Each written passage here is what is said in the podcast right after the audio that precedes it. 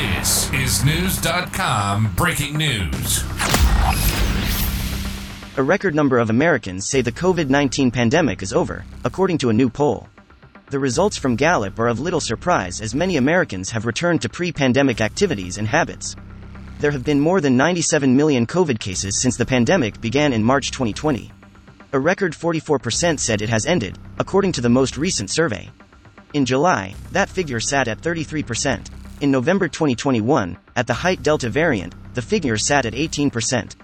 There was a stark political divide about the pandemic's current state, with seventy-three percent of Republicans believing it's over and only twenty-one percent of Democrats agreeing.